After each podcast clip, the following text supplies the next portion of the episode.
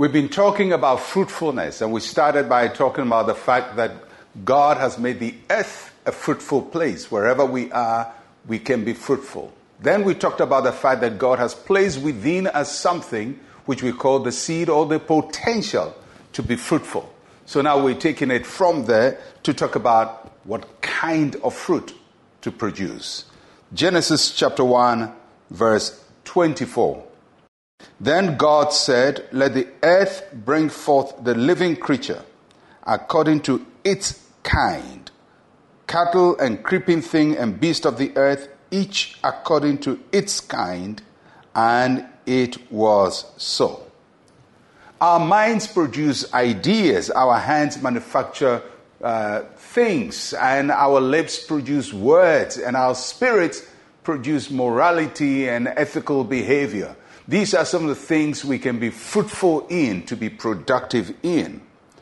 But in our passage today, it says that everything produces after its kind. So if God places a seed within us, what kind will it produce? When a farmer wants to grow a farm, he plants a seed to produce a crop. So if the farmer wants to cultivate corn, he plants corn seed. Why? Because the corn seed will produce the corn fruit. Everything produces after its kind. So the whole idea is that when God gives you something from within, the potential, what we call the seed, it will only produce after its kind. So for example, if somebody wants to produce music, what seed must they sow? Of course, they can't sow corn or apple seeds. That will give them apples. They have to produce out of something within them that is musical.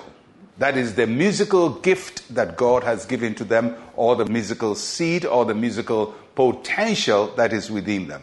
So we produce after our kind. For a person to be a doctor, the seed of a doctor must be in them. The person to be a nurse, the seed of a nurse must be in them. The person to be a pastor, the seed must be there. Usually we call the seed a calling, or a gifting, or a talent, or an ability.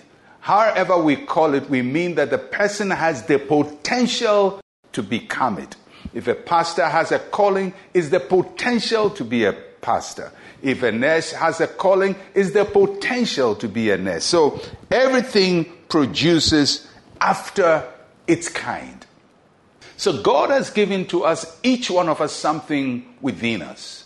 What he has planted within us will produce after its kind. The problem is sometimes we have something within us, but we want to produce what somebody else is producing their kind, and we don't have the seed for it. So our life becomes a meaningless pursuit, trying to mimic people, imitate people. God has created us in such a way that each one of us can excel somewhere.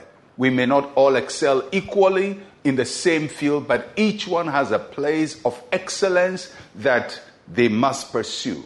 It's great to go to school and learn something. It gives you training. But it's better that your training is in line with your potential. Because when you do that, then you become fruitful. The seed God has given to you and your training are all in agreement. And don't be discouraged. I know sometimes people say, then what if I train for the wrong thing? Most times, we don't end up in the wrong way. And the reason is the seed that God has given to you, what the calling he has placed on you, whether in whatever field, is so strong that it drives you without you knowing.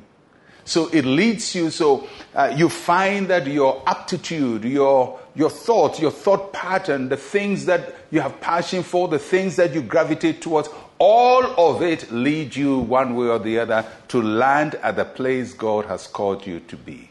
Except if someone deliberately interferes in your development process and misguides you, then you may end up doing something differently. But most of the time, just going with what they say, going with the flow, you may end up doing what God has called you to be.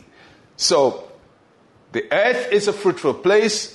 God has given us the potential, the seed, and whatever God has put within us can produce what it is designed to produce. It will produce after its kind. So don't be afraid about whether your life can be fruitful or not. It will be fruitful because God has invested so much in you. Let us pray.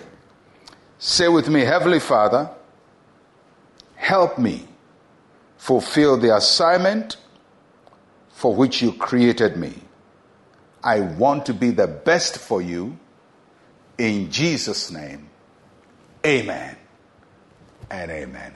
Yes, God wants you to be the best, and you will be. And Pastor Mensa Otabil, shalom, peace, and life to you.